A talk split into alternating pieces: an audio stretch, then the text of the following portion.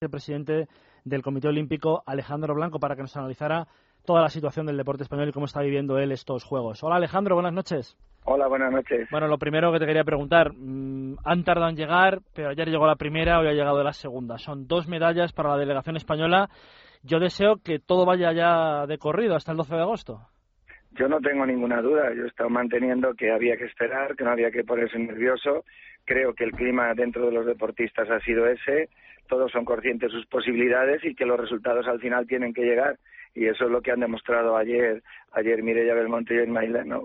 o sea que estamos todos verdaderamente satisfechos todos contentos y pensando que mañana y los sucesivos días los éxitos tienen que seguir alcanzando al deporte español. Oye, sin ponerte ningún compromiso y me dirás que las dos, pero ¿cuál crees tú que o, por esperar a lo mejor la primera de Mirella, pero si hay alguna que tiene más mérito, me imagino que las dos, evidentemente. Las dos. En los Juegos Olímpicos no hay ninguna que tenga más méritos que ni que otra, ¿no? Pero las dos son destacables. Primero porque la medalla de Mirella es la confirmación de una extraordinaria deportista. Había obtenido todo en campeonatos del mundo, todo en, piscina corta, en piscina larga le faltaba la medalla olímpica y la medalla olímpica la ha obtenido hoy. Es una, una plata que es verdaderamente sensacional. Y el resultado de hoy en Aguas Bravas es un resultado extraordinario. Primero, por ser la primera mujer que lo consigue. Segundo, porque teníamos tres participantes y una que ella ha quedado tercera, el, eh, el cuarto y quinto. Es decir, yo creo que ha sido un equipo extraordinario, que se ha hecho un trabajo extraordinario y que al final esto está dando sus frutos. Y creo que cuando hacemos los análisis comparativos con otros juegos, excepto que haya salido una medalla el primer día o el segundo, vamos en la media adecuada y, y yo estoy, repito y reitero, agradecido a todos los deportistas, defendiendo a los deportistas porque los éxitos están ahí y la actuación, sea cual sea, será buena. Y fíjate, Mayalen, que cómo iba hoy, que ha dicho luego que la pena es no haber ganado el oro. O sea, tú fíjate la mentalidad con la, con la que iba, tiene que, yo creo, creo que tiene que apreciar el bronce y lo apreciará. Pero tú fíjate que, quería el oro, ¿eh? Bueno, es que ella estaba muy bien clasificada y ha quedado la segunda en la, en la semifinal, es decir, era el segundo mejor tiempo. Ya evidentemente cualquier deportista piensa mejorar, con lo cual solo le quedaba el oro, ¿no? Que es el que se merecía, pero la competición la ha colocado en tercer lugar y yo le decía, disfruta este momento dedícaselo a tu gente, disfruta este momento y sé feliz porque ser tercero olímpico es verdaderamente pues alcanzar la gloria, ¿no? Y yo creo que a medida que pasen los segundos ella se dará cuenta de la importancia que ha tenido su gran éxito, ella y todo su equipo, mm. porque es un equipo unido, un equipo compacto, la federación ha hecho un grandísimo trabajo y los entrenadores todos, o sea que ha sido un, gran, un grandioso momento para el deporte español. Ayer conseguimos la primera, hoy la segunda. Dices, Alejandro, que estamos en la media. ¿Cuál es esa media o a qué aspiramos pues entonces? yo creo que si analizamos los, analizamos los Juegos Olímpicos, vemos que en la primera semana siempre tenemos menos medallas que en la segunda. En la segunda son las finales de varios deportes y obtienen más medallas estadísticamente para España, pero yo creo que es verdad que podría haber ido una o dos medallas más en este momento, pero la competición es la que es y unas veces te da y otras veces te quita. Pero en cualquier caso, en todos los deportes que estamos practicando, en todos los deportes que están compitiendo los deportistas españoles, yo creo que los resultados están ahí y hay que valorarlos. Ayer alcanzamos el primer diploma olímpico de toda nuestra historia en alterofilia con un deportista de 20 años. Es decir, llevamos el, cuarto puesto, el cuarto, cuarto, quinto puesto, depende cómo se mire, de Sugoi. Eh, llevamos los dos diplomas, llevamos unos resultados que de verdad, de verdad, de verdad, no podemos estar descontentos. y yo insisto mucho en una teoría que para mí es importante. El deporte español ya tiene que estar por encima de los resultados, porque no siempre vamos a ganar todo. Habrá veces que sacan mejores resultados, otras peores, pero nuestros deportistas son ganadores, compiten en todas las modalidades y son respetados en todo el mundo. Está claro que todavía nos quedan muchas opciones, pero hemos dejado pasar una y aunque hoy sea un día de alegría por, las, por esa segunda medalla, hay que pensar también en que hemos tenido, yo creo que un fracaso con el fútbol y una desilusión con el judo. Vamos, el fracaso jamás. El fracaso, en mi opinión, no existe. El fracaso es cuando no te preparas. Y, si mañana, y tú cuando llegas aquí, todos los deportistas quieren ganar. España trae un equipo de fútbol que lo puedo recitar de memoria y es un equipo que en primera división estaría entre los primeros, porque varios, algún, hay algún campeón de Europa, gente que está que figura en sus propios equipos, es decir, pero ¿qué pasa? Que aquí vienes a jugar, el primer día te toca, te toca Japón, Japón te gana por lo que sea, te pone nervioso con Honduras y te vas a casa. Pero eso no es un fracaso, al contrario, yo creo que el fútbol está dando tantas, tantas, tantas alegrías que, hombre, porque una vez no gane no podemos decir que es un fracaso. Y el judo traía dos opciones muy fuertes, en mi modesta opinión. Uno, era Sugoi, y, y yo creo que Sugoi disputó la medalla y la perdió por decisión después de ocho minutos en, en técnica de oro. Yo creo que, por favor, es que estamos hablando de cosas muy serias y obtener, llegar a disputar una medalla, mm, empatar en los cinco minutos reglamentarios, ir a los tres de prórroga, empatar y que los árbitros determinen que gana un coreano, que gana el coreano, perdón, yo creo que eso no es una Yo creo que Sugoi tiene que disfrutar el cuarto puesto, es un deportista que ha sido su campeón del mundo, campeón de Europa, que puede, tiene el recorrido, que va a llegar arriba y que sin ninguna duda lo va a hacer muy bien. Sí, no, Alejandro, si yo no decía, yo no decía decepción, yo hablaba de desilusión, porque... Sí, sí, no, no, no, pero, pero sí, perdóname si no te había entendido, pero desilusión sí, porque al final, si dice desilusión, yo estoy convencido que sí, porque todo el mundo viene a ganar. Es que la mentalidad ha cambiado. Mira, el, otro día estoy con los jugadores, habían perdido el, el, el, el, gol de, de waterpolo que entró, que el árbitro no dio, ¿no? Entonces yo le pregunto, ¿cómo estáis? Y la respuesta es esperando que llegue mañana para volver a ganar para volver a competir. Es decir, la gente está mentalizada, los equipos y los deportistas son ganadores. Sacaremos más o menos medallas, pero de verdad, de verdad, confiar y apoyar a nuestros deportistas porque tenemos un equipo humano y un equipo deportivo verdaderamente extraordinario. Yo que me ilusiono muy rápido, he visto deportes de equipos eh, que pueden llegar lejos, ¿eh, Alejandro? Hoy balonmano masculino, baloncesto, waterpolo masculino. No, balonmano, balonmano masculino le gana a Serbia, que es una selección potentísima, y pierde con la campeona del mundo por un por un gol que es Dinamarca. Mm. Vamos, si no, y hay, el teatro de los dos primeros resultados. Las chicas están extraordinarias, extraordinarias, pero waterpolo masculino y femenino, baloncesto ahí está, y hockey ha tenido la mala suerte de que peor no puede tener, se le lesionan todos los grandes puntales del hockey de toda la historia. Entonces, bueno, pues ante esos imponderables solo nos queda aguantar y decir, bueno, pues hemos tenido mala suerte, pero los equipos, de verdad, de verdad que nos darán grandes alegrías, porque son equipos competitivos y somos, excepto el país organizador que, inscribe a todos los equipos, después está Estados Unidos con 10 equipos y luego viene Australia y Brasil con España con 7 equipos. Solo, solo medir eso ya, ya uno se da cuenta de la importancia del deporte de equipo de España, ¿no? Oye, Alejandro, el presidente del Comité Olímpico Español llegó a pensar, a raíz de lo que dices, de los dos lesionados en hockey, de la, de la malísima suerte de, de Luis León Sánchez ayer en la prueba, que nos estaban, no sé, maltratando un poco la, mala fortuna no, en los juegos. No, lo que pasa es que yo muchas veces cuando me preguntáis, yo siempre digo que antes de hacer una valoración y de vender medallas, hay que pensar siempre qué equipo va a los juegos y en qué forma llegan. Porque tú tienes un deportista, por ejemplo, extraordinario, como es Rafa Nadal, al que todo el mundo, todo el mundo absolutamente admira y es el hombre más, mm, digamos, más perseguido por los medios de comunicación y por sus propios compañeros en unos Juegos Olímpicos y tiene una lesión, entonces no puede venir. Claro, la lesión forma parte de, la vida del deportista. Mañana cualquier mínima lesión que tengas y te empieza a rendir al, al, al 100%, sabes que no vas a poder ganar una medalla, porque aquí hay que venir al 100 para dar luego el 110. Entonces, creo que eso es, entra, forma parte de la vida del deportista, forma parte del, del día a día y que por desgracia está ahí que eso impide que traigamos un equipo con más posibilidades. Pero en cualquier caso, de verdad, de verdad, que los 282 deportistas que vinieron son auténticamente extraordinarios.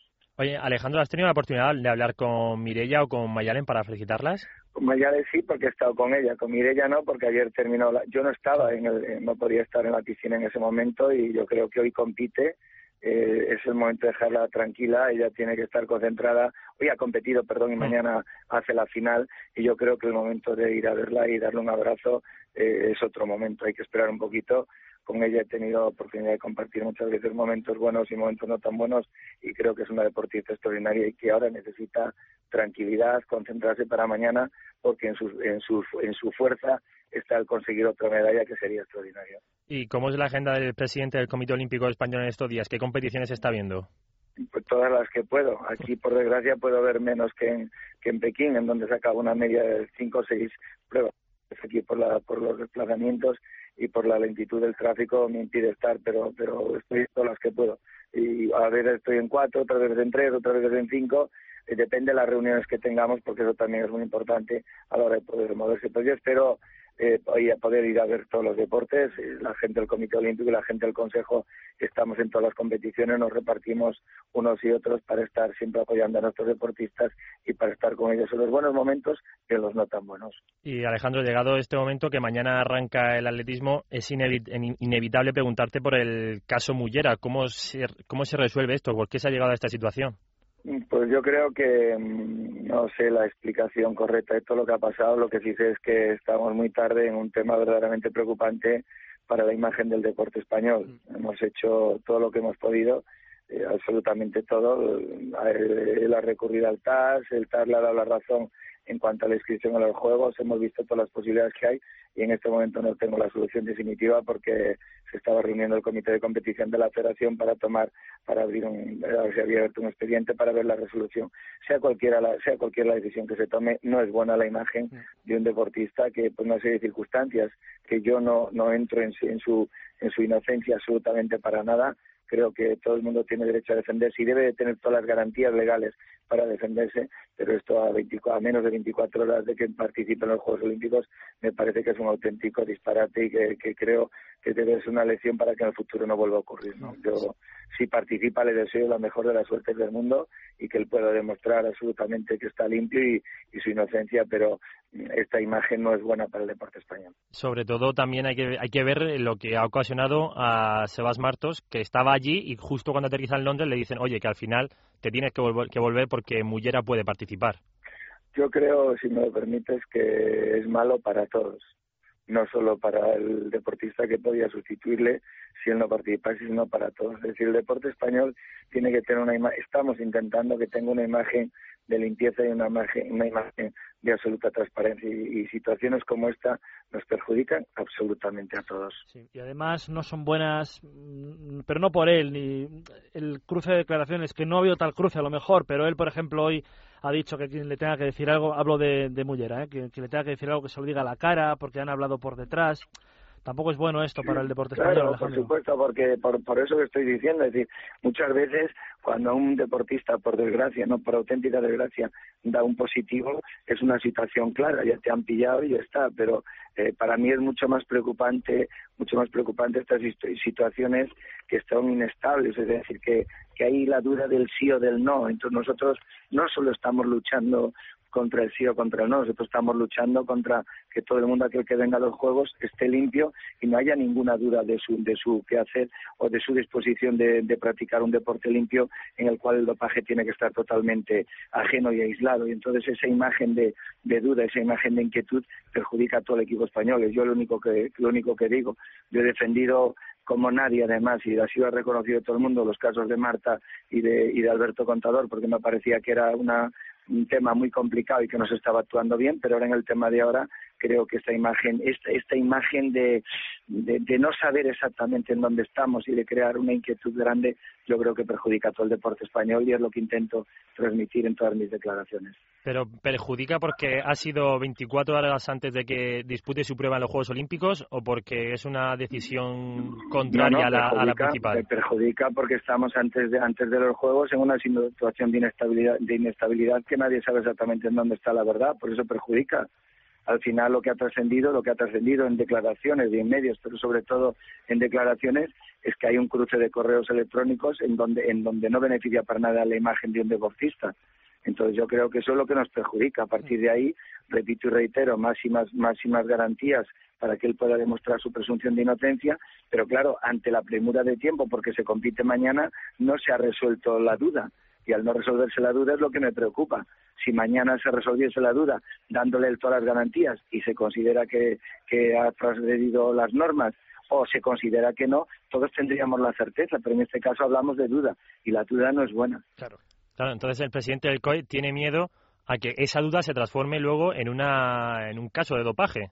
Claro, porque si nosotros mañana la duda se resuelve y resulta que hay una realidad que es el tema del dopaje, qué imagen da el deporte español. Eso es lo que intento transmitir. Y ojalá que cuando se llegue al, al, fondo de toda esta historia que pueda todo el mundo investigar lo que tenga que investigar, ojalá y lo deseo por el bien del, del deportista y por el bien de todo el deporte español, no se encuentra absolutamente nada. Pero en cualquier caso, no es buena esta situación estable. Y es más, aquí hay 282 deportistas, estamos hablando de uno y no hablamos de los 281 restantes. Entonces, esa imagen es la que tiene que el deporte español mejorar. Yo soy el mayor defensor, o a la altura del mayor defensor del mundo, en, la en que hay que demostrar las cosas para sancionar a un deportista. Pero en un tema como este, en unos Juegos Olímpicos, no podemos llegar a, a menos de 24 horas de la participación de un deportista, sea quien sea, no podemos llegar en un estado de dudas y teniendo que participar el deportista. Yo creo que eso es malo para el deporte español, es lo que estoy intentando defender y así lo he explicado. Y lo digo como presidente del Comité Olímpico Español, en donde en España el Comité Olímpico no tiene competencias en las sanciones del dopaje, porque eso depende de las federaciones y de la Agencia Española Antidopaje. Pero en cualquier caso, al ser Juegos Olímpicos y al ser nuestras competencias, creo que tenemos que defender hasta el final la, la, imagen del deporte español. Y por eso también te quería preguntar, por si has podido hablar ya con Odriozola, con el presidente de la Federación de Atletismo. Bueno, yo estoy hablando continuamente con los responsables de la Federación de, Atletismo. Odriozola está es el, responsable de la Federación Internacional en los Juegos Olímpicos y con él no podía hablar. He hablado con José Luis de Carlos varias veces a lo largo del día, he hablado con más gente de la Federación, pero estamos en una situación que no, no hay margen de tiempo y eso es preocupante. Entonces, bueno, pues oye, sí, que resuelva el comité, que resuelva bien, sea cual sea la decisión, nosotros tenemos que respetarla y a partir de ahí, si se decide que el deportista compita, toda la suerte del mundo le deseamos. Y si se decide que el deportista no compita, pues esperemos que las cosas se puedan solucionar y se pueda encontrar la verdad, que para mí es lo más importante. Pues. Eh, yo quería otra otra polémica que ha habido en los Juegos Olímpicos, que ha sido la, del, la de la vestimenta de la, de la representación española, que parece que ya se ha pasado esa polémica, ya se ha dejado atrás. Bueno, yo creo que lo he explicado muchas veces y ha sido una polémica interesada. Yo sobre gustos no, no hay nada escrito, pero cualquier dirigente, cualquier persona que tenga una responsabilidad sin ninguna duda había hecho lo que he hecho yo. Hasta que llego yo al Comité Olímpico, la ropa se pagaba y yo no considero que no entiendo que el Real Madrid, la selección de fútbol o de balonmano o de baloncesto tenga que pagar por llevar la ropa. Imagínate lo que es un Comité Olímpico en los Juegos Olímpicos. A partir de ahí hay una empresa extranjera, una empresa potentísima que, por cierto, hoy ha hecho la rueda de prensa con todos los con muchísimos medios de comunicación españoles, que ha explicado su potencialidad, ha explicado cuál ha sido el proceso y es una empresa que le ahorra a todos los españoles más de 5 millones de euros porque la ropa la paga el español, el gobierno español del erario público y por encima crea puesto va a venir España a, va a venir a España a montar tiendas y por si fuese poco nos regala, nos regala la ropa durante siete años a todo el deporte olímpico y paralímpico. Ante esa situación yo creo y, tal como estamos en el tema económico creo que esta operación cuestionarla es muy complicado. Luego que a uno le guste más o le guste menos, pues ya ahí ya no puede entrar. Pero sí digo una cosa que ha explicado él. La ropa más vendida hoy en Londres se llama la del equipo español. Eso es una realidad.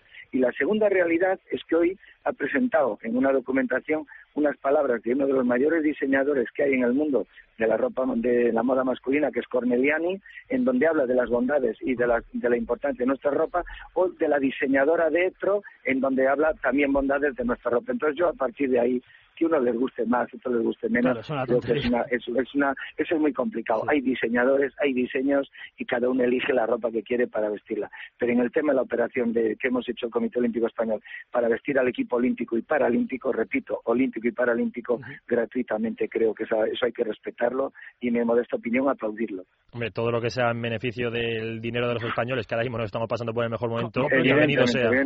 Evidentemente, Alejandro, abusando de tu confianza, la última venga, un pronóstico, 14, 15, 16 medallas. No, sabes que eso, esa es la única pregunta que yo no contesto nunca. Esperemos, esperemos que nuestros deportistas lo sigan haciendo muy bien y sea cual sea el resultado, cuantas más mejor. Pero en cualquier caso, repito, aplaudámosles, animémosles porque lo están haciendo extraordinariamente bien. Pero si yo, Alejandro, digo 19 y mi compañero dice 15, ¿quién está más cerca? ah, no sé, tenéis que jugar la porra. Ahí está. Oye, eh, siempre tan amable con los medios de comunicación, Alejandro. Te agradecemos que hayas estado esta noche con nosotros. Gracias. Un abrazo muy fuerte. Gracias. Hasta luego.